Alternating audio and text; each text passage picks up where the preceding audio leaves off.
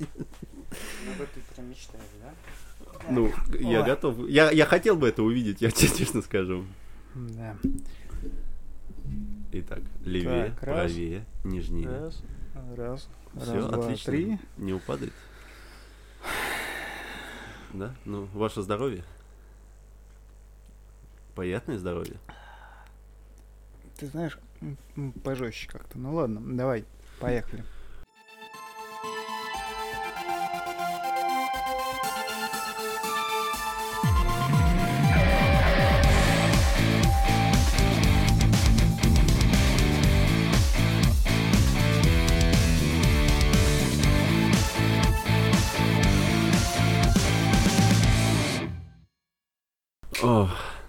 Как, здравствуйте. Здравствуйте, что здравствуйте. Осень опять вступила в свои права. Знаешь, вот в последнее время узнавал, читал на Побмеде, что снижается количество эндорфинов осенью, в частности, с 24 сентября. Где-то, наверное, в Великобритании в 2015 году было проведено исследование, оно длилось полтора года. Представляешь, вот чем занимаются люди?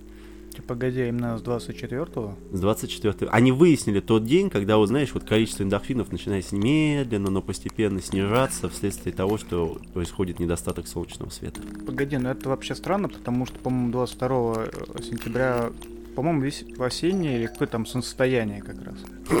Ну, Это то есть какой Нет, я понимаю прекрасно, о чем ты говоришь. Я тебе говорю о том, что это было явно не в России проведено исследование. Это было исследование Великобритании, плюс они захватили Шотландию. Но я думаю, что это не так сложно. Подожди, они захватили Шотландию до или после того, как сделали исследование? А, знаешь, я был на конференции где-то в мае. Я был на конференции в мае, там как раз был доклад по поводу того, что они делают дата-центры. Ну, де- а, представ- представлял англичанин, а так э, они, они еще забрали Шотландию и Ирландию. Знаешь, такая, они, они оккупировали это даже здесь. А, ну что я могу сказать? Эндорфины падают, все мы злые, как собаки. Вообще все идет где. И еще у меня вот рядом с больницей есть магазин, один, не будем его говорить. Он для меня как лакмусовая бумажка настроения, ну так, плюс-минус. И вот 9 октября, а мы, кстати, сейчас, сейчас у нас какой, 12 Ну, когда мы это записываем, да, 12. 12 Вот 9 у меня вот вообще стало надломной точкой, потому что вот картина просто стандартная, осень в России, тут такие унылые лица, все озлобленные, там люди матерят кассиров, какой-то вот интеллигентный парень стоял прям впереди меня, и он прям материл бедного кассира, это, это ужасно. И я всегда ну, включаю произвольные треки в плее, и у меня пошла композиция еще просто такая нудя, ну просто нудная, и все. И это кошмар, астрологи предсказывают, хмурые полгода нас ожидают. Слушай, ты мне вот как врач э, скажи, пожалуйста, люди же, блядь, это происходит каждый год. Да. Почему к этому люди никак не готовятся? Я, например, э, месяца полтора назад закупился на Хербе там куча разных витаминов, вот, которые, естественно, я сам лично себе прописал. Молодец. Вот, э, из, из интернета согласовал с таблицами там. Ну, Молодец комбинация, да. Да. И у меня, например, таких проблем нет. Ну, я не могу сказать, что я не злой, потому что на работе меня выбешивают как раз все те люди, о которых ты говоришь. Но в целом никакой депрессии и прочего у меня нету.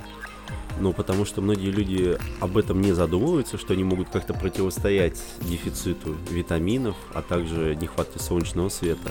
Ну и к тому же здесь проблема даже не в том, что ты понимаешь витамины, а просто к отношению ко всему. Потому что, ну, у меня моя деятельность, она связана с тесным общением с людьми, и я вижу, что настроение, во-первых, идет вниз, а во-вторых, что это не является проблемой витаминов. Мы же берем на витамин D, у нас есть анализ, и они у всех, ну, у всех людей, у которых мы брали витамин D, у них у всех были грустные лица.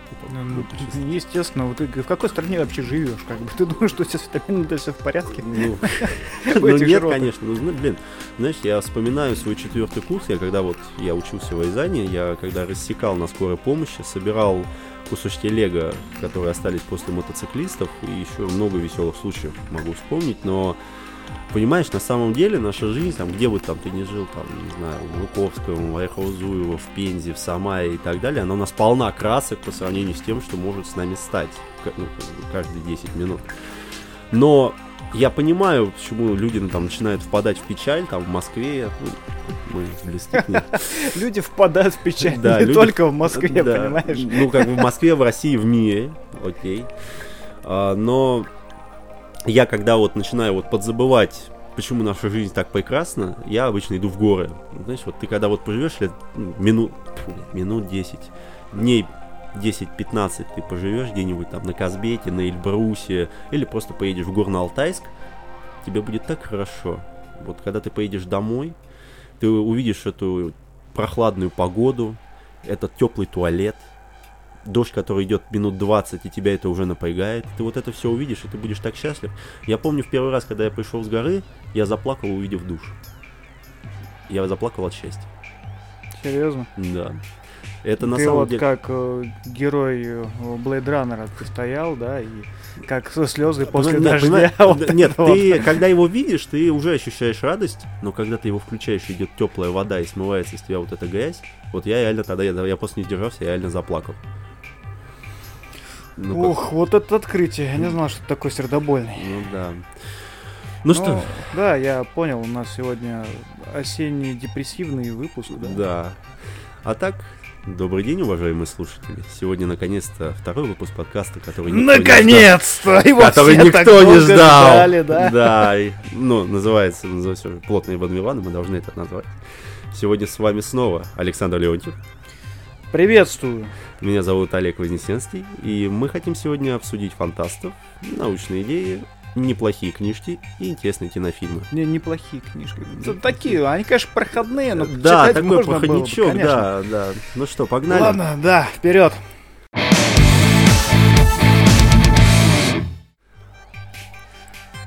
А, недавно я решил провести ревизию своих книжных полок и заодно там притереть пыль с этих всех мест, которых я не заглядывал уже очень много лет, потому что читаю в электронке все. ну и так, я думаю, бывает с многими из нас. э, достаешь какую-то книгу с полочки и думаешь, а, это была классная книга, да. Открою-ка я ее на случайной странице, посмотрю, что там. А какая всё, была и книга? Мне просто даже интересно. Слушай, это был Солярис. Вот это именно то издание, которое я покупал, ну, не то чтобы случайно, я его купил в Архангельске М, перед уходом в рейс, вот. да. Просто на всякий случай. Да, я ухожу в рейс надолго, на всякий случай я возьму себе книгу. Ну, не, ну у меня было много книг в, электри- в электронной читалке просто. Так. На тот э, экстремальный случай, если все откажет, будет полный пиздец, и Мгм. вот у меня будет хотя бы что-то в бумаге. Так. Вот, то есть я из таких соображений купил, что просто... А, ну то есть это, знаешь, это как, если что-нибудь да произойдет, у меня будет как минимум одна книжка. Да, но тем не менее, это был вот э, Солярис Станислава Лема. Мгм. Вот, и я завис достаточно плотно, что в итоге ни хрена не доделал уборку. И э, этим и закончилось просто. Что, дочитал и просто лег спать. Понятно. Нет, ну слушай, ради Соляриса можно пропустить уборку. Это вне вариантов. А, кстати, какую из первых либо рассказов, либо из книг ты прочитал по Лему? Ну, уже трудно вспомнить. Э, Наверное, это были какие-то части из э, истории пилота Пиркса, э, которые, возможно, как раз не печатались в журнале «Искатель» научно-фантастическом, таком старом. Ах, подожди, какого года это, этот журнал? Ну, или Слушай, пока... мне кажется, где-то 80-е. Это О. журнал, ну, как бы не мой, а, естественно, это был журнал отца. А, ну, еще я помню диафильмы. Вот там особенно запомнился охота на Сетавра, или. Ну да, Сетавра, по-моему. Да? М. Да, там еще классные слайды были, где вот ну, видно, как этот робот э, вылезает из какой-то гряды, там такие, знаешь, пальцы, типа как у Терминатора, ну, зловещие Ну, такие блин. были. Нет, это круто. Я помню, мне бабушка ставила, мне, наверное, было лет 7 или 8. Если честно, я смотрел только «Аленький цветочек». э, Больше я ничего не смотрел. Именно в виде диафильмов, это понятное дело. Но это было очень красиво. Мне, мне, мне понравилась концепция диафильма. Подожди, я просто вот представляю, как такой детина Олежка смотрит аленький цветочек. Ну, мне и тогда и было-то сколько. Мне кажется, просто засранец. таким и родился. А, таким бородатым, да? Младенец бородатым лицом, да, все понятно. Ну, диафильмы вообще очень, э, блин, душевная Душная. вещь. Не, не, не душная, как раз, как раз душевная. Ну, представляешь, вот у тебя там родственники все приходят, красота, и ты говоришь, а сейчас мы будем смотреть диафильмы, и все такие, ура, душевно! Ну, наконец-то, Да, да, наконец-то он покажет нам диафильмы. А, Я даже э, как-то на Авито смотрел, э, м, где можно купить эти баночки с диафильмами, которые я смотрел в детстве. Мгм. Вот. Ну, в принципе, купить-то реально. Вот, э, но подобрать еще аппарат, там все это наладить. Ну, то есть там есть некоторые технические сложности, которые не то чтобы прям, ну, сложно их решать, а ну, просто лень элементарно. Гораздо проще ну, на компьютер сам посмотреть. Ну, знаешь, мне кажется, даже проще купить проектор, запустить на нем видео, где показывают диафильмы. Ну, типа того. Вот да, я, как-то ну, мне кажется, уже все, эта технология прошла, зачем она нужна? Кстати, вообще, это очень э, интересная подача информации была, на мой взгляд. То есть э, сейчас, наверное, с этим разве что может сравниться вот эти вот э, комиксы, которые, по-моему, на дважды два шли, там, марвеловские. Ну, видеокомиксы их называют. Так. Вот. э, ну, что-то подобное, наверное, я вот ощутил, когда я прочитал альбом художника Игоря Савина. М. Ну, причем прочитал альбом, это не ошибка речи, а это действительно так, потому что э, его вот этот артбук, который он называет Изахайку, это книга, в которой вместе с красочными очень иллюстрациями, картинами э, соседствует э, краткая текстовая зарисовка. Ну, по сути, это те же самые диафильмы, да, только... А в каком стиле у него, ну, то есть его, творчество, что, ка- как он пишет, что там, что у него изображено? Это такая классическая научная фантастика. М. Звездолет, орбитальные станции, другие планеты. Потому ну, что я увидел красиво.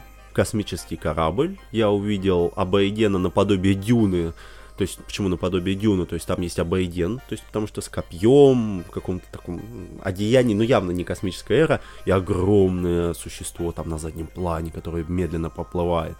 И потом я увидел вообще какой-то сюрреализм и не совсем понял его. Но я так понимаю, что все происходит в какой-то единой вселенной, или это наброски к чему-то. А, ну тут э, проясним для наших слушателей то, что просто перед тем, как э, мы начали записывать этот выпуск, э, я как раз э, Олегу показал э, книгу от Игоря Савина. И вот как раз то, что он ухватил из этой книги за краткое, краткий момент знакомства. М, Вот. э, Да, то есть он мне дал домашнее задание, посмотри книжку, я посмотрел две страницы и сейчас умничаю. Да, да не, на самом деле я просто не вспомнил, ну вот прям пе- перед, перед записью. Вот, это случайно, да. Но тем, кто интересуется научной фантастикой, особенно если ну, любит э, э, ну, некую классическую школу, наверное, представления. Это, ну, как это проще объяснить-то? Это, наверное, вот э, школа. это, знаешь, те картинки, которые были на обложках техники молодежи вот в 90-х годах. То есть, э, вот- Техники молодежи, Да. 90-е года. Да. Посмотри на меня еще раз, пожалуйста, повнимательней. И как бы, Ну, я думаю, те люди, они поняли, о чем я, да, Ну, и ты тоже наверняка видел, потому что эти картинки качают по интернету очень часто, потому что они действительно красивые. ну хорошо. Вот. А, С Игорь, по-моему, выпустил э, два альбома, ну вот на моей памяти, я потом как-то немножко потерял его из виду. Так. Вот. Я не знаю, честно говоря, А как почему, сейчас. а почему два? То есть, о, я так понимаю, судя по качеству его рисунков, я думаю, что он достаточно покупаем. Его Это можно... сложный вопрос, потому что, к сожалению, у нас э, качество продукта не всегда напрямую зависит, на, ну, зависит от популярности. Это понятно, но русский автор э, и поэтому рисует настолько красиво. Почему? Ну, только два, это ты нашел только два? или... Нет, нет, это вот что первый, что второй альбом он собирал на, я уж не помню, то ли бум стартере, то ли, ну, ну короче, на какой-то Ну, то есть как стартап, правильно? То есть платформе, это- да. ну, понятно. Вот, и как раз э, и первую, вторую работу я проп- ну, вносил э, деньги на них, Так. и на второй работе я вот закончил. М. Потом я не видел, что он собирал на какую-то следующую работу, но, честно говоря, и не сильно искал. Но я даже, кстати, помню, что на первой странице был автограф автора. Да, это я с ним лично встречался как раз э, после выпуска первого альбома. Мне очень хотелось его как-то как-то помочь. М. Вот, ну, я тогда э, достаточно глубоко, скажем так, вращался в среде э, сайта FatLab, М. вот, и хотел вывести его, ну, и пригласить к сотрудничеству, как бы, с сайтом. М, Понятно. Вот, но там проблема была, к сожалению, глубже. Вот, э, Игорь страдал от э, болезни, связанной с его зрением. Я, честно говоря, не помню сейчас, как это называется.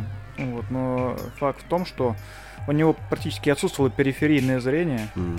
Ну, и в целом оно было очень э, плохим и все Ну стремилось к понятно, то есть это сужение периферического зрения, централизация и нарушение видимости. То есть желтое Ну, тело отсутствует. Тебе Понятно. виднее. М. Короче, он очень хреново видел. Ну, не просто, ну, как я, да, если я сниму очки, у меня зрение сколько сейчас, минус 5. Ну, я, конечно, могу посмотреть без очков и тебе сказать, какая классная телка, да, я бы веду. Но в целом Я не, хожу, натыкаясь на углы. Понятно. Вот. А он тогда пришел со своим, по-моему, братом а, под руку, потому что ну, ради безопасности, чтобы его там не сбили понятно. пешеходы, машины, что-то такое. То есть, ну, настолько все серьезно. Вот. И он собирал, э, по-моему, деньги, еще что-то там, э, пытался инвалидность получить э, в нашей стране. Ну, то есть с этим Все очень проблемы. непросто было, да.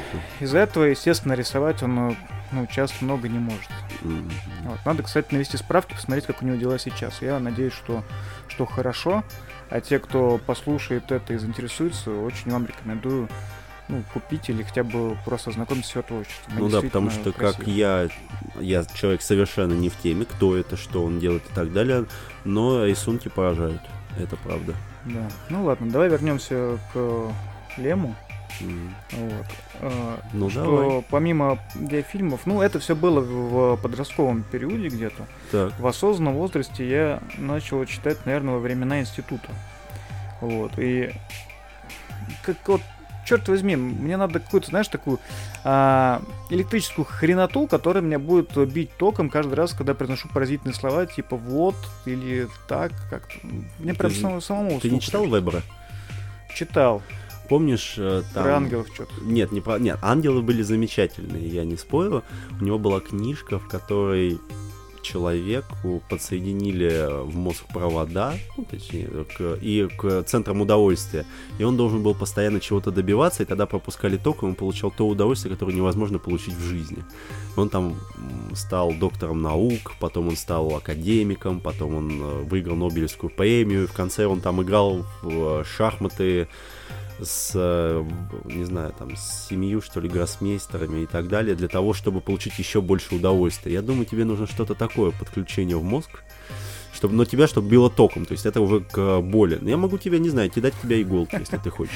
Ты, кстати, вот сейчас рассказал, я вспомнил серию Черное зеркало. Смотрел, нет, там, где э, врачу, ну, главному герою, вживили какой-то Ой, нет, имплантант. я э, посмотрел первые два сезона, закончил на этом, поэтому я не, смо- не могу Очень сказать. напрасно. Там примерно такая же ситуация, что главный герой получал удовольствие только от э, причинения страданий, э, ну и получения тех эмоций, которые испытывает тот, кто страдает. Что- ну, что, что, ну, что-то похоже на вот это, на А, передачу. понятно. Ну, кстати, довольно, это достаточно интересно. Знаешь, это как в клинике. Оцените по шкале от 1 до 10. Вот, ну, ладно, но- мы опять отклонились от темы, пора возвращаться. А, так вот, Так вот. да. Сейчас иголку уже достал. Да, я уже достал тебе иголку, понимаешь? А, Осознанно я начал читать его в институте. Вот, и начал с его футурологических книг, таких как «Сумма технологий», «Молох», другие книги и эссе. А с этим уже в параллель пошли его художественные романы. А, Самое большое впечатление на меня оставил его последний роман «Фиаско», после которого пан Станислав, э, Станислав, прошу прощения, решил не возвращаться к художественной литературе, Я так и знал, в вот чем я он... так и знал, что кто-то Да, из нас но это я, я Это- сделал это, а не ты, успокойся. Все. Да. Так, Вот. Об этом он, кстати, говорил в интервью. Вот несколько раз, то, что это его все последний роман. Больше он не будет заниматься художественной литературой. И в отличие от э, там, Аллы Пугачевой, он свое слово сдержал и после этого писал только ну, какие-то эссе, э, ну и не художественные. понятно. Блин, этого я не знал. Это произведения. сильно. Да. Ну, фиаско это, на мой взгляд, очень ну, вдумчивая и оставляющая после себя некоторое горькое послевкусие и разочарование в человеческой расе произведение. М. Вот, но нам не очень понравилось. Если Да. честно, я даже не читал, но я сейчас в начале пути. Меня поразила концепция Соляриса, когда я ее прочитал, а когда я узнал дату написания, простите меня, 1961 год, я был ошеломлен. Вот ты сейчас, вот когда... У тебя не было такого чувства, что когда читаешь Дюны или там Лавкрафта, там, Хребты Безумия, ты понимаешь, что это такая классика, из которой уже все забрали на другие проекты. И как бы ты вот, ну, ты не стараешься, ты думаешь, блин, это вот, это первоисточник и так далее. Ты говоришь, что это же та классика, именно которая дала этому всему ход. А, ты знаешь любой поворот сюжета, все его особенности, потому что ты смотрел или читал это в других проектах. У тебя такого не было? Ну, в любых вот произведениях, которые считаются вот сейчас фантастикой, там, ну, ой, фантастикой, классикой научной фантастики, классикой фэнтези и так далее. Слушай, ну было и не раз. Вот. И, собственно, сам пан Станислав в свое время написал, ну не написал, а э, изобразил э, блок-схему по написанию хорошей фантастической книги. Там, Да. в принципе, кто хочет, может это нагуглить. А, И там прям по пунктикам ну, в стиле «да», «нет». Хотите ли вы видеть инопланетян в книге? «Да», «нет». Там ну, такая блок-схема, которая применима ко всем современным книгам, в принципе. Вот это круто. А ты понимаешь, что здесь это совершенно другое. Это очень сложно скопировать, это невозможно передать. Вот то, что есть определенный масштаб, как, допустим, э, в Солярисе, и в то же самое время есть история маленького человека на фоне чего-то большего. Это как, допустим, его рассказ «Крыса в лабиринте», а, от которого я получил удовольствие. Он очень маленький, но в то же самое время ты чувствуешь, что ты привязался к персонажу, ну, ты его понимаешь, что происходит. И в то же самое время на, по поводу, ну, то есть на общем фоне разворачивается история глобального масштаба. И я читаю это в 2019 году, я понимаю, что это свежо, потому что это практически невозможно скопировать. Слушай, его Солярис, он, в принципе, ну, не то чтобы уникальный, но, наверное, все-таки это правильное слово, потому что вот э, именно в таком коктейле он, наверное, ну, где-то он был частично, но это скорее была дань уважения Лему, то есть это было после. Вот. Я читал Солярис э, ну, в необычной обстановке, как я уже говорил, я купил его книгу перед рейсом. И, так, а ну Вот, читал и, тоже. Да, читал я ее в Карском море.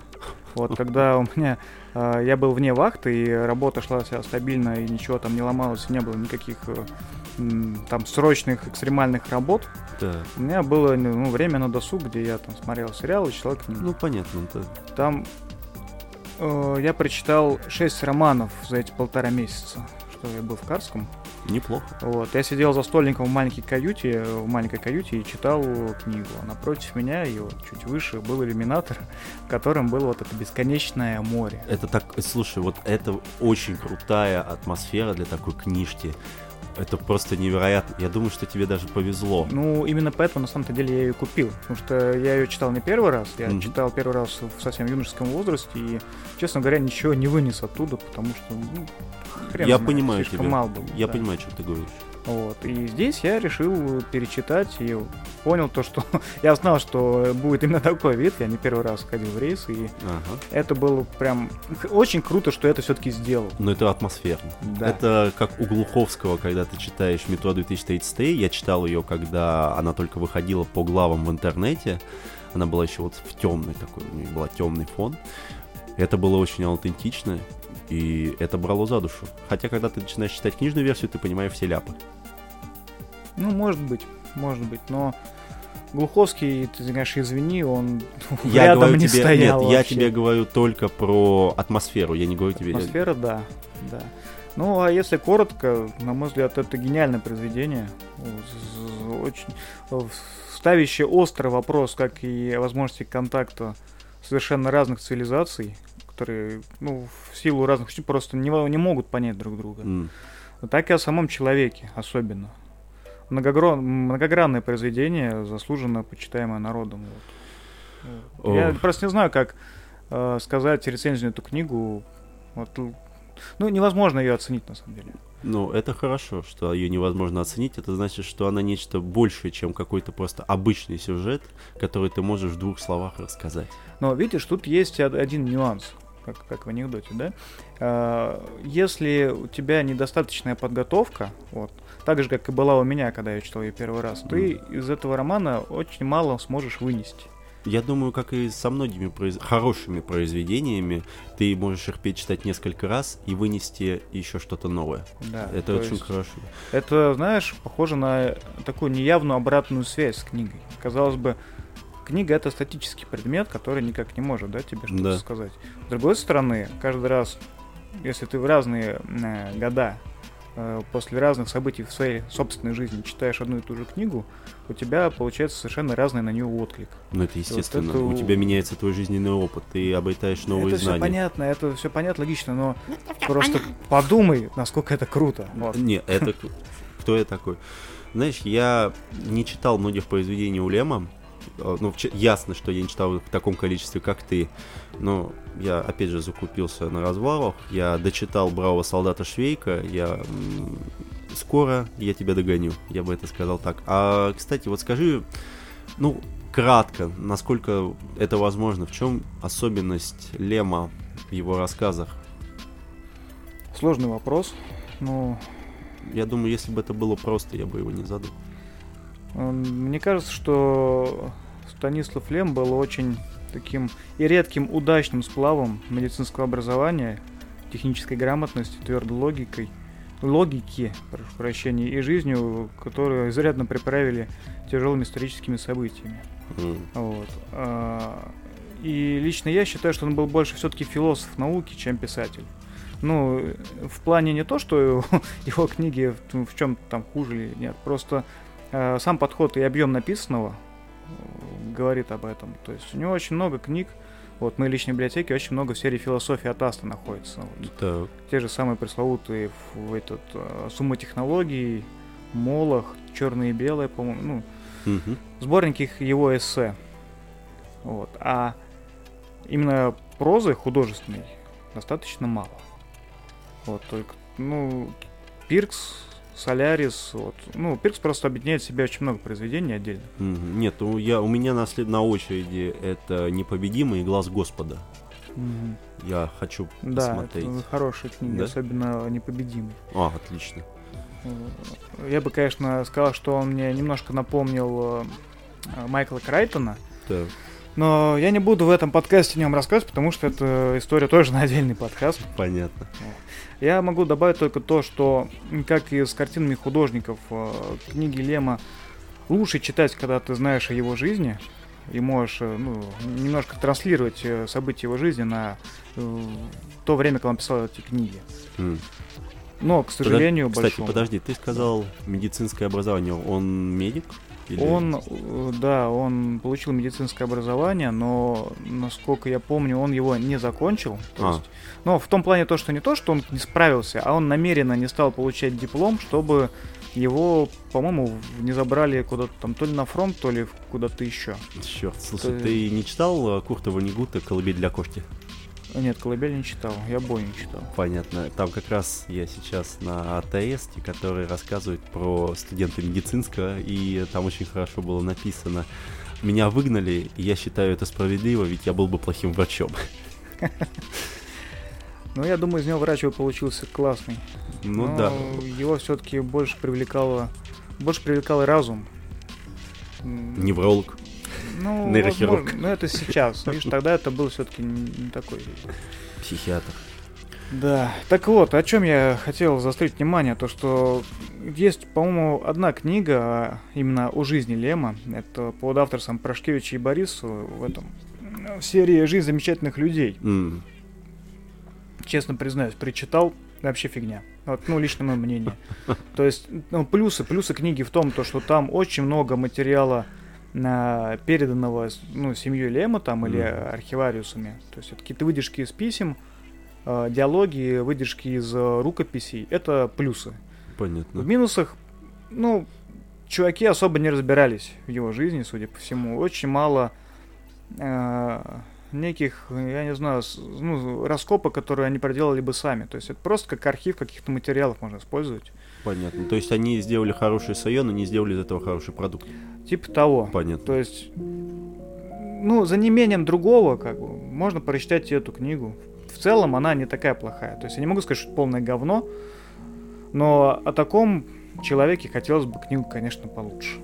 Многого ты хочешь. Ну да, ну почему? Блин, ну все, хватит меня разочаровывать. Понятно, Э, хорошо. Под конец могу, под конец истории с Лемом могу рассказать э, одну забавную историю, которая связана... Еще одна иголка летит в тебя. Да. История связана... Сейчас стакан возьму, подожди. Хорошо. Это еще я трубку не достал, курительную свою. Отлично. Да. А, История связана с моим обучением в аспирантуре. А, Как-то раз я должен был подготовить какой-то реферат и выступление а, по философии. Мгм. Вот, а когда ты на технической специальности, у тебя философия науки как раз идет. Понятно. Там у меня тема была как-то связана с философией венского кружка. Но я, естественно, совершенно забыл об этом. Абсолютно не готовился и не ходил там на пару семинаров перед этим. Ну и то есть я просто пришел такой и опа! И мне говорят, давай выходи, Так. выходи, рассказывай. Ну, терять лицо было совершенно нельзя, поэтому я вышел и начал с каменным лицом и твердой уверенностью рассказывать э, ну, о каких-то просто элементарных вещах этого венского кружка. Я, благо, тогда знал, в чем он заключался. Но в первый же, просто на первых же минутах я очень грамотно перевел стрелки, что «А вот как сейчас сможете вы прочитать у Лема?» Понятно. начал, начал Ну, рассказывать о понятно, история идеях, классическая, да. как в анекдоте, я понял И тебя. преподавателю, а ему там на минуточку было где-то, по-моему, за 80, он был лауреатом кучи премий и вообще видный философ, Да. но, видимо, уже с начинающейся Ехать крышей? деменции, да. Вот, а может, это просто его такой личный взгляд на вещи. Ну, короче, он был очень доволен, и я был доволен, и все были довольны. И оценка Это тоже было- была хорошей. Да, это было отличное выступление, можно сказать. Так что пану Станиславу низкий поклон, он меня выручил. И не раз. Понятно. Ну, а вообще, конечно, проработка и вплетение в полотно романа мыслей, ощущений и поступков главных героев — это очень трудная задача. И мне нравится вот эта холодная какая-то логичность у Лема, рациональная. А особенно впечатляет, когда главных героев несколько и сюжет распараллелен. Ну, кстати, вот, мне кажется, такую же схему, если я не ошибаюсь, использовал еще Симмонс в своей саде. Ну, да, ты, наверное, сейчас про Гиперион. Да. Да, Симмонс вообще восхитительный писатель. Ну, одно то, что он вот написал песни Гипериону цикл.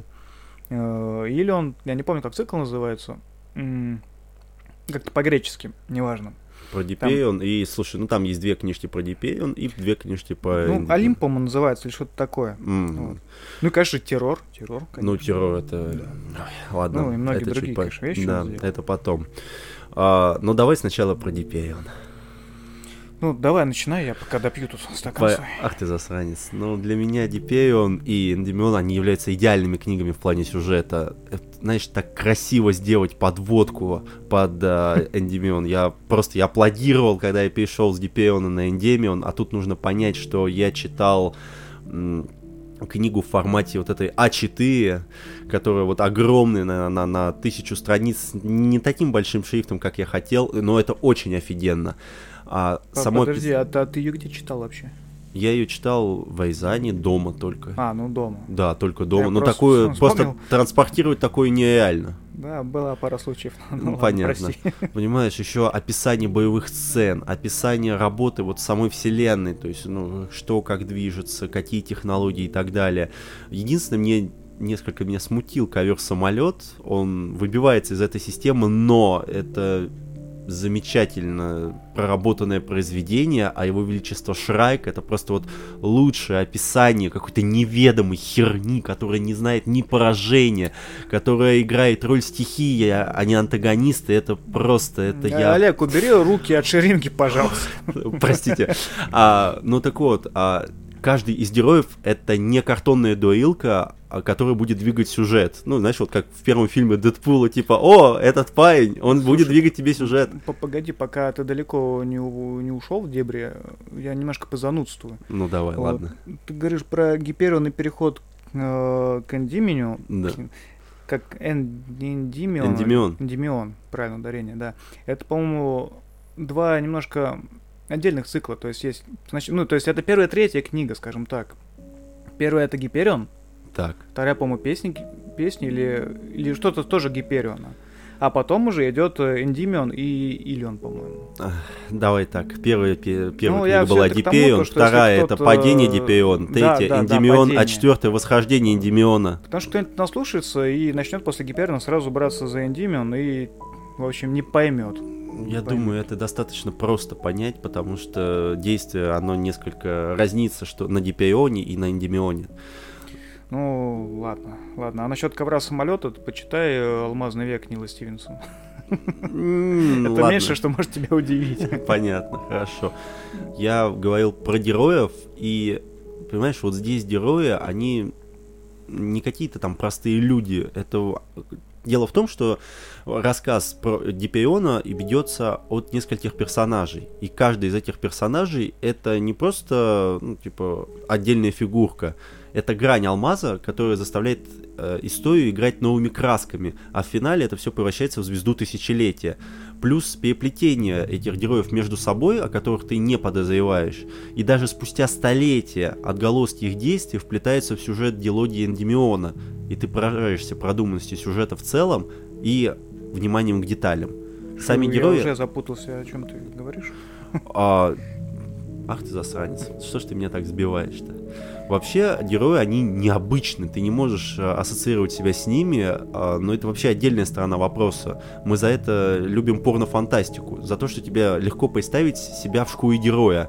Здесь ситуация, она вообще противоположна. Здесь ты за стеной, тебе рисуют гениальную картинку, но ты не можешь стать ее героем даже в своем воображении. Это Олег, лишь... Олег, прости, ты, ты же понимаешь, что после того, как ты сказал порно-фантастику, все, Все слушали, выключились. пе- переключились, да. Все уже выключились, они- на другое. Да, даже я, я сейчас совершенно о другом уже думаю. Да потому что ты со своим стаканом, у тебя в одной стороне стакан, в другой ты уже дергаешь ширинку. Как с тобой разговаривать о донесимости. Там не ширинка, а пуговки. Прошу не путать. Прошу не путай. Я понял тебя. А, но помнишь, мы советовали книжечку одному знакомому, Не будем называть его имя. Который но- возмущался, да? Да, он возмущался реально, что, ну, где экшен? Почему экшена нет? Поч- Мне сказали, что это фантастика, в которой всех мочат. А, но, понимаешь, экшен это несколько такая субстанция, то есть экшен это может быть 40 страниц там про выстрелы и контактного боя на пиломечах, но здесь хватает четверти страниц, где автор выстраивает такую боевую сцену, что у тебя захватывает дух. Кино вот ближайший аналог вот такого э, экшена это «Бегущий по лезвию 2049», когда все происходит стремительно и жестко. О, ладно, я, я молчу, я молчу.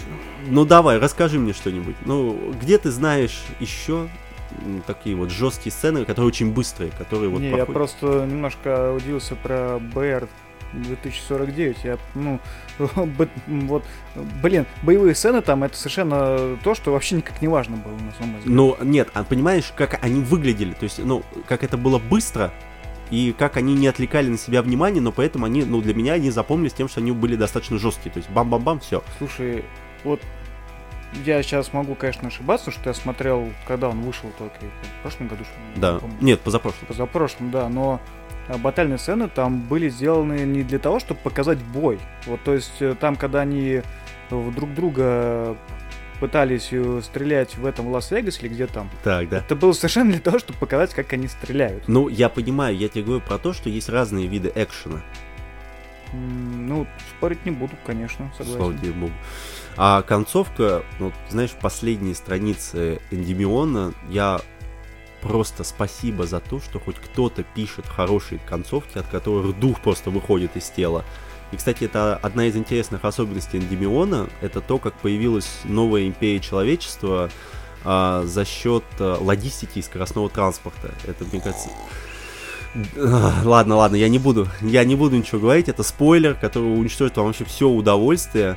А, но ладно, хорошо, хватит мне уже говорить. Э, знаешь, Слушай, подожди, ты вот, блин, в двух словах, да, Гиперион, вот так, ты его прочитал, по-моему, недавно, да, сравнительно. мгм, года четыре назад. Ну, ладно, недавно. Ну вот что тебе запомнилось? Вот ты сейчас рассказываешь, и я понимаю, что ну ты достаточно хорошо помнишь все эти моменты в книге. Я, например, ни хрена не помню. Мне понравилось, а, это истории каждого из персонажей. Кстати, какой тебе из них больше понравился? Вот, Именно в Гиперионе. Как, как я уже сказал, я очень плохо сейчас помню, в принципе, книгу. Так. Вот, а то, что осталось в памяти, это, наверное, самое яркое. И то, что я из книги вынес, я начал читать э, поэта Китса, э, потому что он фигурировал в книге очень часто. Так. И это на самом деле очень круто, когда писатель использует ну, некоторые классические вещи и использует их э, э, хорошо, умело. Так. И тот фрагмент, когда то ли поэта, то ли то ли этого религиозного чувака, там кто там, священник, да, по-моему, Священник, да. монах, не помню, повесили на вот это дерево страданий. Это история священника. Да, Да. вот это круто, и это очень хорошо запомнил, мне прям врезалось в память, и вот это класс. Мне очень понравилась история священника. Мне понравилась история политика. И почему-то задела за душу история солдата. Это было хорошо и очень необычно. А, что можно сказать? Понимаешь, Гиперион — это разрозненные кусочки истории, которые сплетаются в единое целое, и ты видишь потом в конце отличную, замечательную картинку, в которой нет каких-либо проех. Ну, для меня, потому что, возможно, мой опыт не позволяет видеть эти проехи. Так он, по-моему, изначально писался как вот, ну, по частям. Не знаю насчет того, как он писался. Я говорю, я купил издание, в котором был Дипион, Эндемион на А4, э, поэтому я не знаю историю этого произведения. Талмуд. Да, это... Четыре книги в одной, да? Да. Попробуй вези. И, слушай, это было прекрасно. Это было просто замечательно. А что именно, ну, а что именно тебе непонятно в том, что я тебе сказал? Потому что, ну, то, что ты не помнишь, я уже все понял. Ну, мне кажется, ну, я просто слушаю тоже часто подкасты, и признаюсь, мне это достаточно сложно делать, потому что если я перед глазами не вижу текста, Мгм. то как только в, э, ведущий начинает рассказывать какую-то интересную тему, Так. и она попадает в цель, и я начинаю на ней думать, я совершенно теряю вот нить мысли и начинаю что-то думать о чем-то своем. Мгм. Вот, ты просто очень бодро начал э, рассказывать, и я просто в какой-то момент отключился, ну, наведенный тобой на какую-то мысль. Все ясно. Да. Понятно, то есть ты просто вырубился. Но хочешь, я тебя еще немножечко перебью, чтобы тебе было, ну, чтобы ты думал хотя бы о другом. А, Знаешь, я довольно часто, к сожалению, стою в пробках, и я слушал один подкаст и вспомнил, а, ведь э, в следующей теме у нас будет про фильм «К звездам», в частности, в «Задаче трех тел», которую мы обсуждали в прошлом выпуске, а, говорили про космические лифты. Да, в этих Я- сегодня очень четко на этом акцентировал внимание. Да, и это был один из основоположных как бы страхов э, м, инопланетян в том, что они создадут, будет создание космического лифта. А ты не мог бы мне вообще объяснить, каким образом это действует? Потому что я, прослушав этот подкаст, я не совсем понял как бы, ну, масштабы такой трагедии. Ну, я так сходу, наверное, вряд ли тебе смогу прояснить все моменты, потому что это немножко не моя специфика. Так. Ну, Вот. хотя бы, ну, это будет явно лучше, чем у меня. Ну, какие-то базовые вещи я слышал. То есть э, тема эта пошла достаточно давно. Опять же, можно вспомнить пресловутую технику молодежи. Это не вспомню, какой это был год. Ну, не то, что я очень старый, просто я в какой-то момент скачал архив журнала и просматривал вот эти номера и темы, потому что, как всем уже известно, наверное, наша жизнь циклична, и все, что поднималось в Советском Союзе, все эти темы, они актуальны сейчас. Понятно. Тот же Илон Маск, по-моему, и, и же с ним. Мгм. И там была, как, был какой-то выпуск журнала про космический лифт. А, Ну, если в двух словах, а, то что вообще вся эта идея уже, ну, от фазы просто фантастики в какую-то уже более-менее применительную сферу пошла от Юрия Арцу- Арцутанова. Так. Арцутанов, А да. кто такой Юрий Арцутан? Ну, это был такой, ну, не то чтобы ученый, а визионер, что ли, Мгм. в советское время, который предложил метод э, м, от этого космического лифта на основе электромагнитной тяги, по-моему. Так. А, Но он был как раз основоположником того, что предложил строить лифт э, не снизу вверх, как тогда все думали. И, э, ну, то есть они поставили задачу построить лифт снизу вверх, ну, как само собой разумеется, и Понятно. уперлись в это. Понятно. А он предложил э, начать строить э, со спутника, который находится на геостационарной орбите, и опускать как бы ну, потихонечку вниз. Ясно. Вот. И если на тот момент технологии этого не позволяли, потому что ну, для этого нужна какая-то сверхпрочная и сверхлегкая нить, то сейчас, Ну. в принципе, э, технологии это позволяют. И, в принципе, даже по бюджету можно позволить себе впустить эту нить, но очень тонкую, а на основе нее уже начинать потихонечку транспортировать э, какие-то грузы снизу вверх. Ясно, так, хорошо. Вот. Но примечательно другое то, что а, о Арцутанове никто бы, наверное, и не услышал, если бы не суперизвестный писатель и популяри- популяризатор науки сэр Артур Чарльз Кларк. Сэр. Сэр, да. Осанка, сэр. Так, Он прошу, действительно сэр, потому что ему его в рыцари пожаловали. А, так. Да. Вот. И в одной из своих книг, я сейчас не помню в какой, он как раз упоминал Юрия, э, и тоже речь шла о космических лифтах. Тоже. Лично мне Артур Кларк кажется очень занудным писателем, и мне очень тяжело читать его книги, и в какой-то момент я просто сказал, ну его нафиг, и все. О, Да, ве- ве- великий писатель, но Великий Окей, писатель, но я считаю, что он зануда. попозже, да. Так. Тем не менее, я- несколько лет назад я путешествовал по Шри-Ланке, М. и случайно в какой-то из вечеров, будучи там, подумал, а может быть здесь есть что-нибудь а, связанное с писателями фантастики. Вбил это прям в Google и такой, опачки, Вот это оказалось, поворот. оказалось то, что последние годы жизни Артур Кларк провел именно на Шри-Ланке. Шри-Ланке, Он там понятно. жил, и он там и умер, его там и похоронили. После этого я немножко офигевший, э, я нашел его дом, который сделали музеем, но при этом это нигде не афишировалось. Ну, А, то есть э, посетителей это по сути ну такой музей, в который нет ни рекламы, ничего. Да, то есть Однако. мне пришлось связываться с людьми, которые живут в этом доме, договариваться о встрече. Ну, то есть это просто, ну, это ну, не то есть просто это пришел, не билет общественный, пошел. это не общественный музей, в котором ты покупаешь билетик.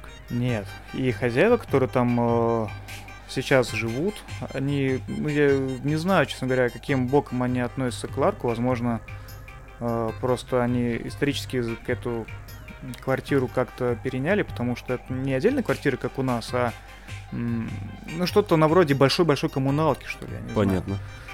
Э, многоэтажный. Вряд ли Артур Кларк как бы снимал весь вот это вот все здание Понятно. свое жилье. Вот. Но тут я не есть на последней инстанции, так что если кто-то очень интересуется, пусть проверяет сам. Тем не менее, я напросился в гости, я туда приехал, Так. какая-то в Коломбо. И немножко офигел, потому что вот эти его кабинет э, со старым компьютером Mac, там, ты чё, ну этим не ноутбуком, а именно стационарным. Понятно, да, я Вокруг э, просто дохренище полок, э, которые ломятся под э, книгами э, на разных языках, ну, разной направленности, но в основном это научная фантастика и научная литература. Много плакатов и разных фигурок, наград, э, Но это моделей все... спутников. Нет, подожди, это все Артура Кларка или... Это все Артура Кларка, понятно. которые ему дарили его друзья, коллеги и знакомые. Там Понятно, фанаты. и Куча далее. людей, подписанные космонавтами, в том числе Обалдеть. Гагариным, Леоновым, там еще ну, всеми Ага. остальными э, директорами НАСА, там, ну, И то это есть, все, по это сути, был- закрытый доступ. Ну, как, ну, то есть для того, чтобы надо об этом знать, как минимум. То есть, если бы вот не чайда каких-то случайных событий, ты бы даже не узнал о том, что рядом находится такой музей. да, реально, потому что Понятно. я небольшой фанат Кларка, и этот Мы поняли, что ты небольшой фанат Кларка, я уже понял, спасибо. Он занудный, скучный, он просто рассказал про э, лифт. Ну, в общем-то... Хорошо, чтобы ты понимал, ты же смотрел «Космическую Одиссею». Да. По сравнению с книгами, это бодрый боевичок. Ну Вот. Все, ладно, не будем вдаваться дальше. Хорошо. Ну, Шри-Ланка еще примечательна не только этим, а то, что согласно книге как раз Артура Кларка, есть только два места на Земле, где э, начало космического лифта и его конец на э, ну, геосинхронной орбите был бы стабильным. Это одно место как раз на Шри-Ланке, а другое, я уж не помню где, где-то в море. по-моему. Я просто вынес из того подкаста, что у нас должен быть противовес для этого лифта, противовес в виде астероида. Во-вторых, нам нужно будет разгонять груз. Это было очень интересно. То есть а, они так придумали, что ты должен разогнать этот груз, который пойдет по вот этой нити дальше. И я просто представляю, если они неудачно его разгонят, и он уйдет не в ту сторону, в частности, в сторону Земли. Не, погоди, ну ты сейчас говоришь о другой методике, это метод прощи. Да, я То говорю про метод прощи. Да, ну он, по-моему, не очень актуален сейчас, я не знаю. Я тут э, поверхностно погуглил по тем проектам, которые сейчас ведутся, Мгм.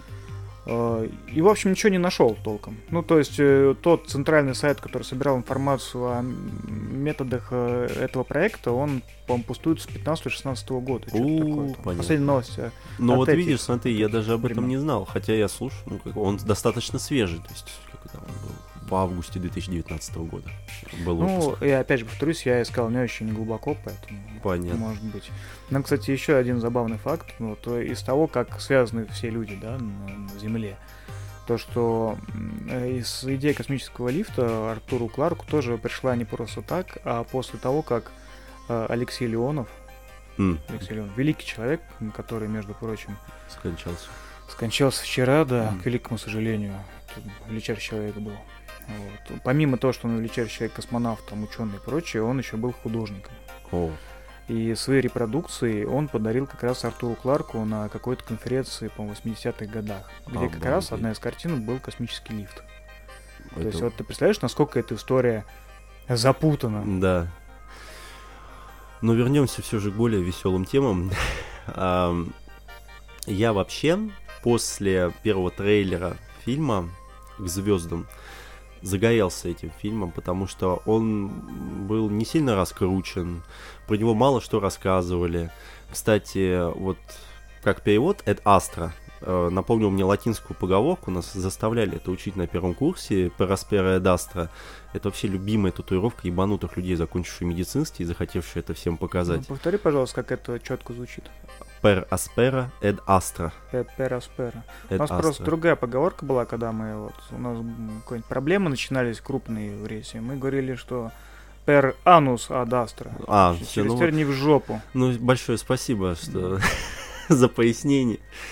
А, вообще, наши искушенные души, мне кажется, многих людей, которые любят фантастику, они истосковались по полотнам, где есть космос, ну, или там человек на Луне, или на какой-то другой карти... э, на другой планете. Последняя картина, которая была близка к чему-то подобному, это был байопик про Нила Амстронга. Я не скажу, что я получил удовольствие от этого фильма. И вот за месяц до премьеры к звездам я вижу наконец-то launch trailer, и я не знаю, я загорелся, я пошел в первый же день кинопроката, и у меня только лучшие впечатления. Слушай, погоди, а вот э, байопик про Армстронга, как он назывался? Первый человек на Луне или первый человек? Погоди, это же, ну, с этим, с Райаном Гослингом, Да, А, все, я понял, смотрел. Ну, так себе, проходной кинцо. да, но абсолютно проходное, и по сравнению с этим к звездам это, ну, очень классный фильм, и знаешь, вот на что это было похоже? Это было похоже на ложную слепоту Питера Уотса, когда вот инопланетяне застали землян с голым задом и выслали экспедицию с целью проверки, что же произошло в дальних рубежах. А, Ну, ладно, окей. ну, ладно, окей, не суть, мне просто это очень сильно напомнило, ну, начало, вот я когда увидел первый, вот, э, вот этот launch trailer, а, он говорит о том, что отец главного героя улетел на другую планету. И тут планету начали бомбардировать неожиданно э, сигналами, которые уничтожают электронику и э, вызывают землетрясение. И мне это очень сильно напомнило завязку Питера Уотса. Очень сильно. Ну ладно, это не суть. А, ну ты уже просто не ложную слепоту, это, по-моему, эхопраксия уже началась. Эхопраксия, да? Да, я да. уже тогда их путаю. Я тогда прошу. Нет, подожди, ложная слепота была первая.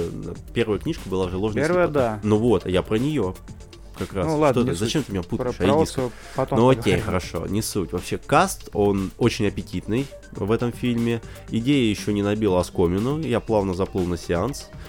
И я могу точно это сказать, что это лучший фильм сентября. Это отличная картина, и всем, кто любит кино про космос, я ее советую. А, Ну, насчет лучшей картины сентября, ну я даже не знаю. А что у тебя лучшая картина сентября? Ну, у меня-то ничего, потому что в отличие от некоторых, в кино ходить не успеваю. Ну, простите. А, но у нас вышло Оно 2, Щегол, Рэмбо Последняя кровь. А или- ты Рэмбо, кстати, смотрел? Нет. Но Может я... Это лучшее кино. да. Я думаю, нет. И все же я думаю, нет. А, вообще завязка, она простая. У главного героя папа был космонавт-первопроходчик. 30 лет до начала... 30 лет назад он ушел в экспедицию до Сатурна и исчез. Ты знаешь, это напоминает э, третью часть Сходил за хлебом? Железного человека. Мой отец ушел э, купить билетик в лотерею. Да, да, да. Походу выиграл, да? Да, да, да. Мальчик вырос, Брэда Питта, пошел по стопам отца, то есть тоже стал космонавтом. И тут по земле начали носить удар оружием, которое было на борту папиного корабля. И главного героя высылают на Марс, чтобы связаться с папой и попросить объяснить, папа, что происходит. И тут вот лента преподносит нам, мне кажется, один из главнейших сюрпризов. Она не про доблестного героя, не про превозмогание и спасение Земли. Вообще эта картина, она о проблемах отцов и детей. Это практически вот монолог героя Брэда Питта, который на протяжении двух часов картины познает себя, свой характер и понимает себя и свои детские обиды.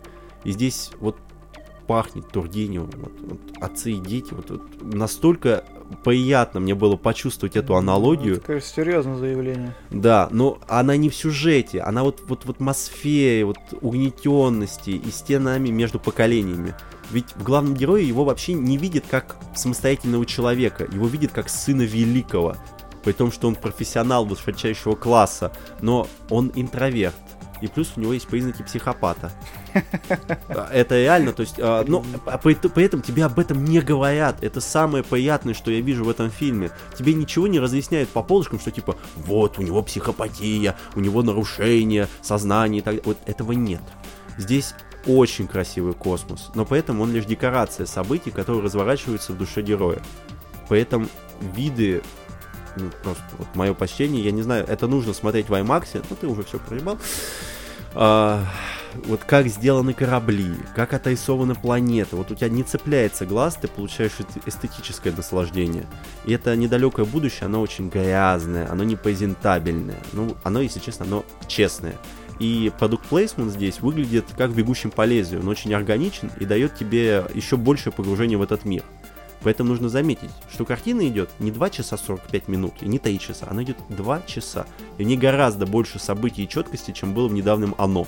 Дополнительно здесь предлагается подумать о том, что люди все же пожиратели миров и битвы корпораций за ресурсы Луны. Главный герой очень плавно раскрывается, делая наслоение своих черт на основу, которая была заложена в начале своего характера. А, И здесь, мне кажется, одна из главных заслуг Брэда Питта, он здесь не сексуальный мачо, он очень сложная личность, которая не читается на раз-два. По итогу я могу сказать, что идти обязательно. А, Юзер скору, кстати, ему поставили всего 4,5. Верить не нужно, это какой-то бред, я не совсем понимаю, как так Слушай, произошло. Подожди, четыре с половиной это по какой шкале? Из 10. О, ничего себе. Я и говорю, то есть по юзер скору он получил 4,5. Ты понимаешь, насколько это печально? Нет, не, ну я знаю, что это, видимо, очень плохо. Ну, поэтому нужно сказать этим. свой фи. И, кстати, ты смотрел фильм «Схватка» с Лямом Нильсоном, когда у них упал самолет, произошла катастрофа, и они спасались от волков? От волков. Нет, я, похоже, смотрел с Хопкинсом, по-моему. А, но по- назывался по-другому. Нет, вот э, есть фильм «Схватка», и вот э, А, очень понял, похоже не, по не смотрел. Понятно. Я понял, не смотрел. Да, я Понятно. просто его, ну, уже Понятно. поставил себе в этот в лист для просмотра. Да, и Не всё. сегодня, да? Этот наш любимый лист, понятно. И вот схватка с Лямом Нисоном это вот что-то похожее, когда есть внутренние мысли, есть э, такое неспешное движение по сюжету, и в целом темп он похож с этим фильмом. Понятно. Я бы посмотрел на твою схватку с Левом Нильсоном. Не надо смотреть. Я, я явно проиграю. Понятно, киноман хренов. Ну, чё ты еще там? На Жойкере, небось, сходил, да? Пидор. Ну, ну, простите, просто дело в том, что у меня рядом с работой кинотеатр Октябрь, поэтому ты делаешь дело, переоделся в гражданскую форму и вперед.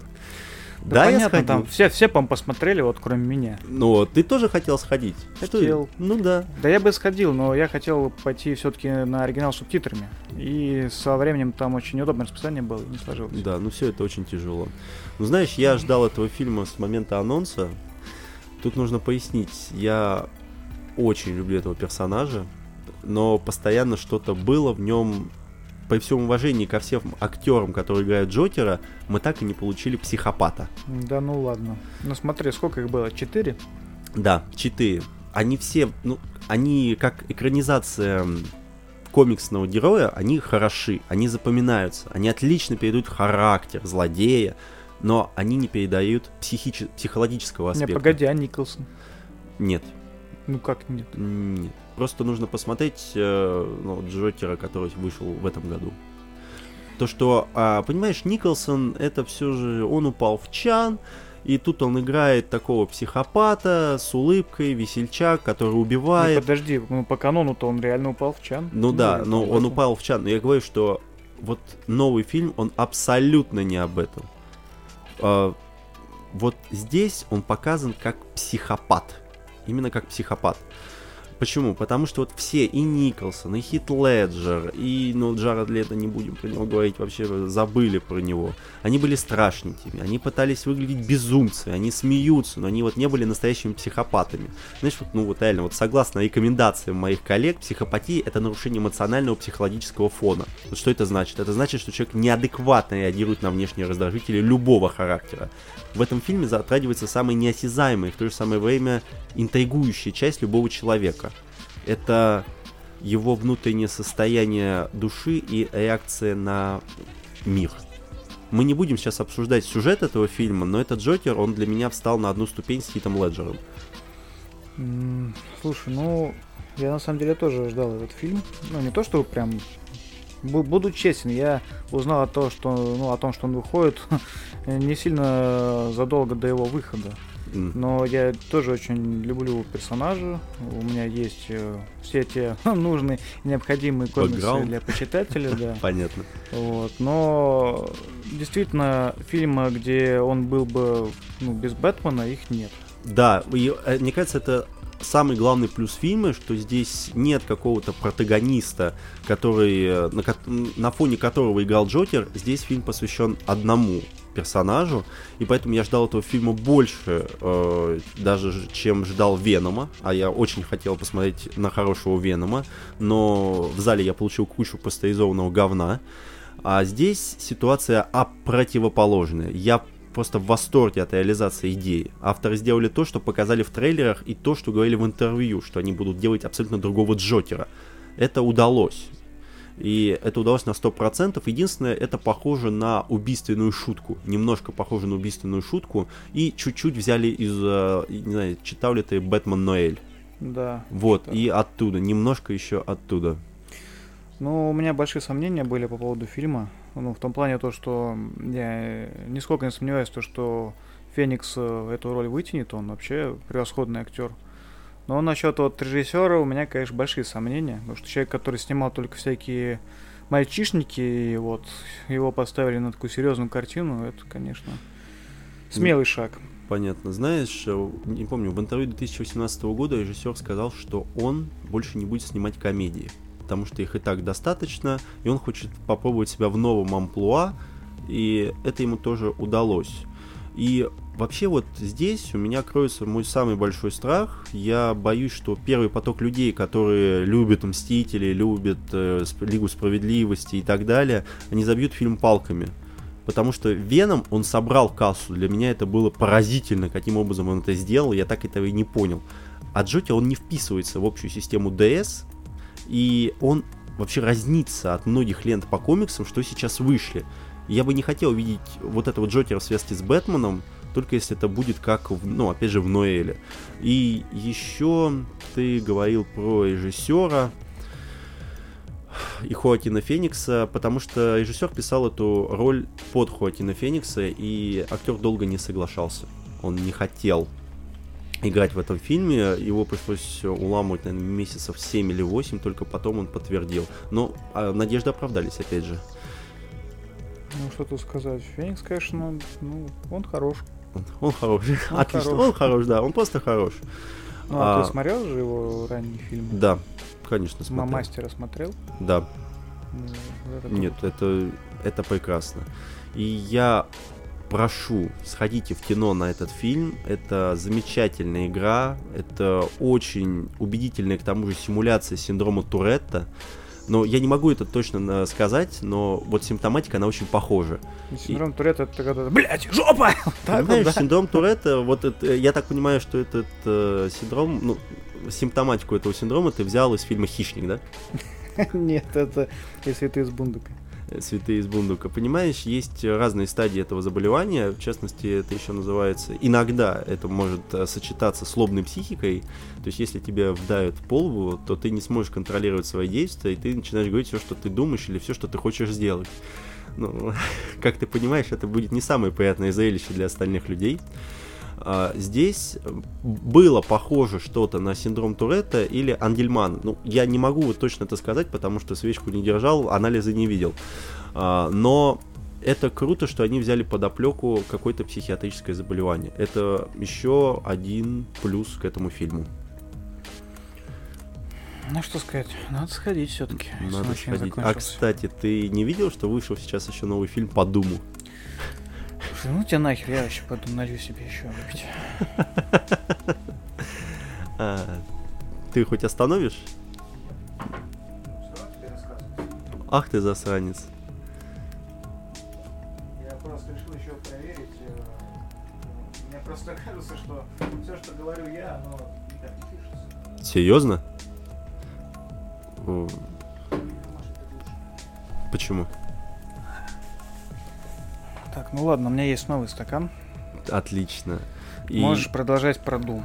Про Doom, ну, знаешь, там такой пиздец, что... Я, нет, я был ко многому готов, но это просто э, атас. Подожди, был же уже один фильм по Doom. 2005 года, да, с Дуэйном да. Скалой Джонсоном. Кстати, с в нем играл проповедник. А?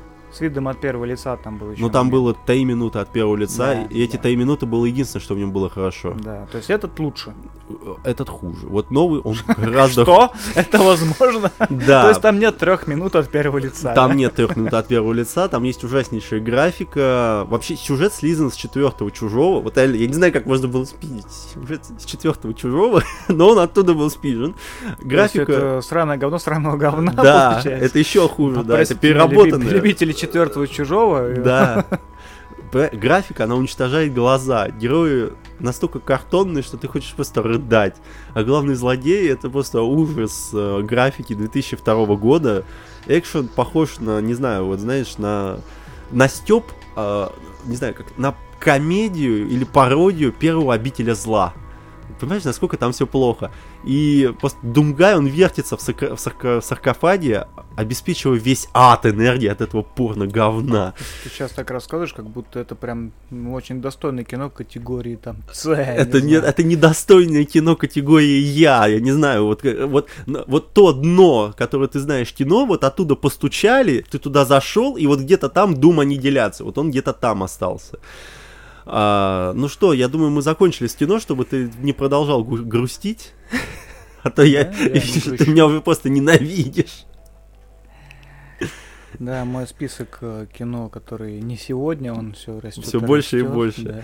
А, поэтому я все же кину тебе э, эстафету. Знаешь, я краем уха, я слышал от CSP Foundation, я понимаю, что это своеобразный аналог э, красивой зоны 51. Я знаю, что ты гораздо лучше включен в эту тему, и объясни, пожалуйста, в двух словах вообще, что это за проект. ЦСП, мне все КСП хочется сказать. CSGO? И, к, не, КСП и вернуться к зеленым огурцам космонавтам, но это не про это. Mm. А, что сказать? А, я от ЦСП знаю не сильно много, потому что заинтересовался этой темой, когда, наверное, вышла первая книга. А когда она вышла? А хер ее знает. Ну, пару лет я назад, за... наверное. Как, сколько? Пару лет Понятно. назад, да. И суть, ну, как я понял, в том, то, что это некая такая метавселенная, где разные авторы, разные художники э, работают, ну, в одном ключе. И то есть есть, э, ну, условно говоря, такая Википедия, где все расписывают своих там персонажей, случаи и прочее, прочее, прочее. Вот. Из этого всего составляются некие сеттинги, ну и пишутся истории. Mm. Вот. И та книга, вот, которую мы с тобой видели, трилогию, да, и та, которая вот у меня стоит на полке, первая часть. Да. Это бумажная версия вот э, некой подборки артов и историй из вот этого обширного сеттинга. Mm. Причем э, была какая-то очень плохая история. Я плохо знаю детали, потому что, ну, в силу того, что не интересуюсь сильно темой, Но, как я понял, что ЦСП это вообще не русское, а ну, заморское изобретение, Да, и права да, да, да. принадлежат какой-то компании за рубежом. А у нас она выходила по лицензии, ну, условно говоря, свободной. Все писали, ну, никто не парился, то есть такой некий фэндом получается. А потом какой-то перец э, взял, создал там какое-то свое издательство или, не знаю, компанию, э, заключил некое соглашение и начал штамповать вот эти вот артбуки за большие деньги Эво и присвоил как бы себе права на издание ЦСП в России. Вот, Обалдеть. хотя по факту он никаких прав на это не имел. Ну понятно. Я просто еще. Ну и всё. Да, я просто Давно читал, началось. что, во-первых, это все заполняется официальным тоном, то есть был обнаружен объект номер да, 28. стилистика именно такая, то Да. есть это как файлы на секретных Да, материалах. да, да, то да, есть. да, это очень круто. И то, что это был очень большой толчок для дизайнеров, для художников, для людей, которые, э, ну, у которых не было своего портфолио, они делали это за рубежом, то есть они начали создавать арты по вот этим рассказам и по- внедряли их в свое портфолио. То есть очень многие художники так появились в Америке. А, Ну, да, то есть это такая глобальная картотека. да, это глобальная картотека, в которой многим помогла реализовать себя, что это очень круто. И при том, что она, ну, она не, не имела какого-либо аспекта денежного. То есть это там не говорили, что типа там на ISO это, там ты получишь 250 баксов. Да, это, ну, как я уже говорил, это свободная была лицензия. Ну, но сейчас уже нет, к сожалению. В России сейчас уже нет. А я, кстати, не уверен, там же что-то как-то это обжаловали, там были скандалы, вот говно на вентилятор, там, ну, большой Да? скандал был, да. Нет, понимаешь, скандал был, но книги уже продаются. И я был в Читай-городе. Одна книжка стоит 2500. Серьезно? Да, одна, одна Охренеть. книга 2500, но они имеются вот полный экземпляр, первый, второй, третий тома, а, 2500 за одну. Так что я думаю, конечно, Да. понимаешь, пока идет спор, деньги идут, все хорошо. И к тому же наш знакомый на Игромее, который недавно прошел, также купил три тома за 2 с чем-то тысячи каждый. Поэтому деньги идут, бизнес рулится. А так, Ну, как обычно у нас, э, то есть отличная идея и скверное исполнение у нас здесь. ну, даже не то, что исполнение. Исполнение, кстати, артбук же нормальный.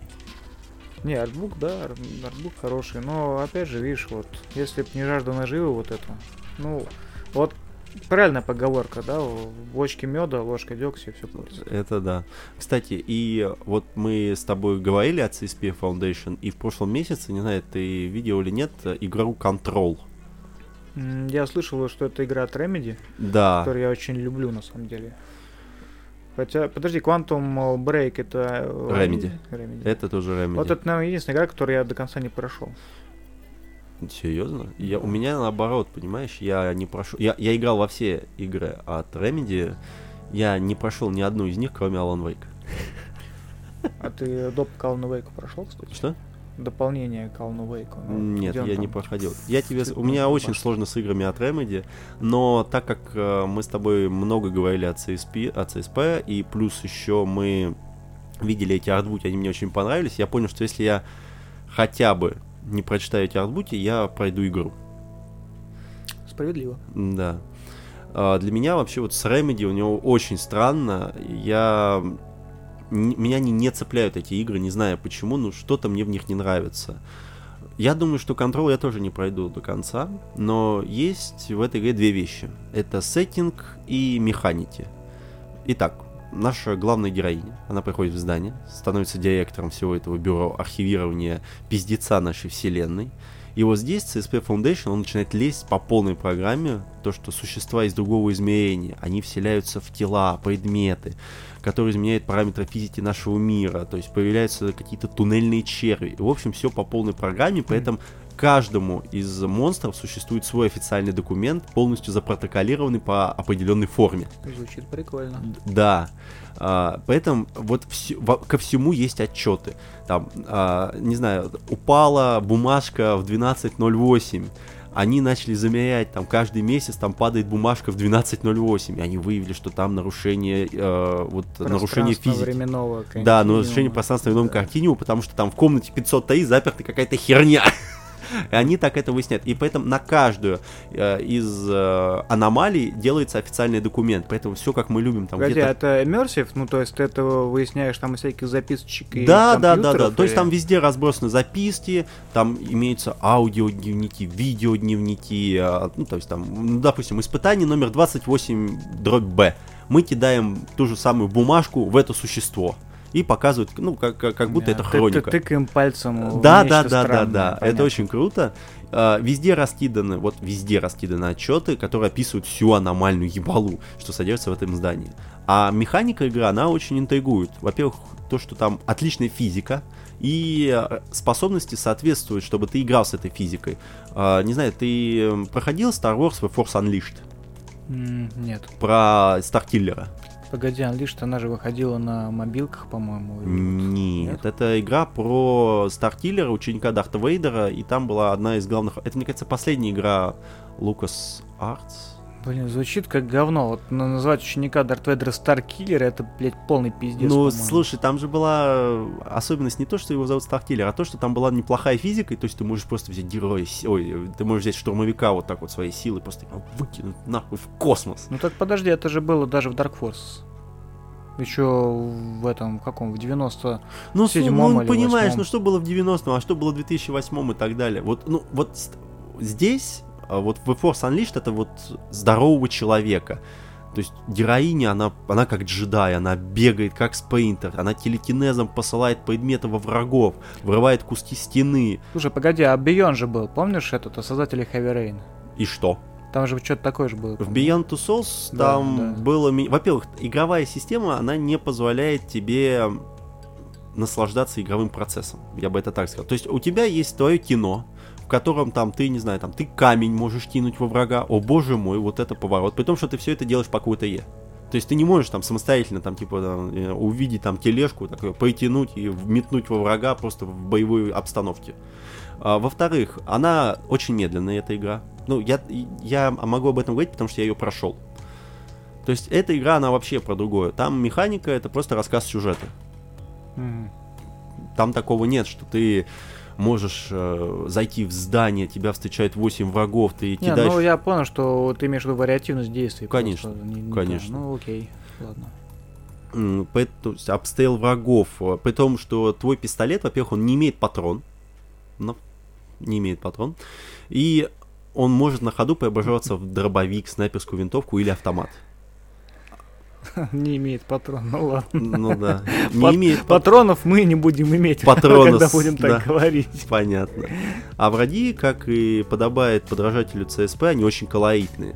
Ты еще видишь в них униформу сотрудников, но лица полностью преобразованы, и это объясняется. То есть то, что происходит с людьми во время вселения ну, каких-то ебал. За 1300 не куплю, Олег, не куплю.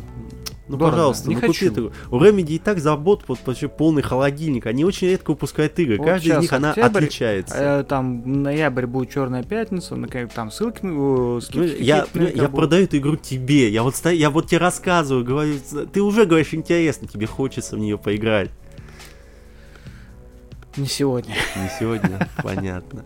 Ну хорошо. И в заключение мы хотели бы еще дать пару рекомендаций по заведениям Москвы. Мы Ой. были в прошлую субботу в Варваре. Скажи мне, как тебе оно? Э, Настоящее заведение для плотных бонвиванов, для прожигания своей жизни в алкогольном угаре. Я не скажу, что это такое заведение, которое могло бы вам порадовать человека, который более-менее опытен в данном виде спорта. Там- Нет, ну подожди. э, Тут все обуславливается компанией, с которой Нет, ну подожди, откладывает стакан. Да. Да, нет, ну что, это среднестатическая, нормальная крафтовая пивнуха. Вот, э, без каких-то там... Ну, нет, э, изюминки, окей, это шлемы, которых там все прыгали и мерили, да? Да. Кстати, Вот. один из них очень похож на классические шлемы Скайрима, и это добавляло интереса всех всей компании. Да, ну, я думаю, ради этого он и был куплен Да. э, ребятами. Но вообще, хозяева там, бармены очень дружелюбные, чуваки вообще на, на- как бы на волне посетителей, скажем. А, Плюс место расположения тоже достаточно удобное. Всего лишь э, сколько там 150 рублей до другого бара на Таганке, да? А, да, кстати, это было очень круто, да. То есть, а, они, знаешь, тактично расположились, типа, ребята, вы у нас начинаете, а дальше в добрый путь. Волгоградка, да, по-моему? Волгоградский проспект. Да, да, да, с да, метро, да. там 10 минут идти. Да, нет, очень удобно, очень круто. Но, понимаешь, 15 видов разливного. И что? Тебе мало? Ну, Я- знаешь, я просто вот, не пойму. понимаешь, я просто вот а, за день до того, как мы там побывали, я был в заведении под названием Бармитсва. А, знаешь, это заведение без вывески, нет рекламы, у нее такая старая потертая дверь, ты ее открываешь, там такой страшный вход вниз в подвал, и тебя ветки бьют по голове. А, встречает, когда ну, ты уже зашел вниз, тебя встречает специфическая обстановка с расписными потолками, э, знаком масонства, и когда ты садишься, тебе не дают коктейльную карту. Тебе говорят, вы знаете, у нас есть около 170-180 видов коктейлей. Какой вам больше нравится вкус? Что вы хотите? Послаще, потеслее? Какой вы любите Ненавижу, алкоголь? ненавижу такие заведения. Почему? Ну, потому что я не могу сформулировать, что мне хочется. Я хочу посмотреть, что есть. Ну, ты а ты можешь сказать, я хочу просто нажраться. Они говорят, Ты вам не сюда, да, Да, вам не сюда, да. соседний подъезд. ну знаешь, опять же, если мы вспомним заведение Dry and Wet, вот, А Там- не, не помню уже его. Не помнишь, когда мы с Денисом сидели с очень крепким алкоголем, и тебе нужно вот так его катать по языку, как в, как в рассказе у Жванецкого, когда они катаете, катаете по языку. Вы что, проглотили? Зачем? А, И очень интересная подача у вас будет коктейлей. То есть э, мой знакомый сказал «удиви меня». Ну, ему удивили. Его понесли химическое сооружение, которое состояло из двух мензурок, и дополнительно выходил газ, который, которым ты должен был дышать до того, как э, примешь напиток в себя. Ты делаешь, знаешь, это, это, э, не знаю, ты знаешь, как э, делать э, не пипетирование, а титрование? Да, на химии что-то такое было, когда ты по капельке там это... Да, да, да. да, да, да. И вот ты из вот таких двух, по сути, емкостей, ты делаешь себе титрование своего алкогольного коктейля, поэтому ты еще открыл рот, и тебе идет какой-то пар э, в твою ротовую полость, и потом залпом это выпиваешь. Мне сказали, очень вкусно. Короче, давай ты туда меня сводишь перед записью следующего Да, подкаста, и я тогда скажу свое мнение насчет этой бармицы. да. Все, хорошо. А насчет варвара, слушай, ну... Почему нет? Почему бы и нет? Согласен с тобой. Понял. Ну что же, я думаю, нам пора заканчивать. И у нас кончились темы. Да, зато остался виски. Зато остался вести. Я думаю, все будет лучше. Чуть Да, позже. Хорошего продолжения вечера вам. Спасибо. Да. Всего доброго. До свидания.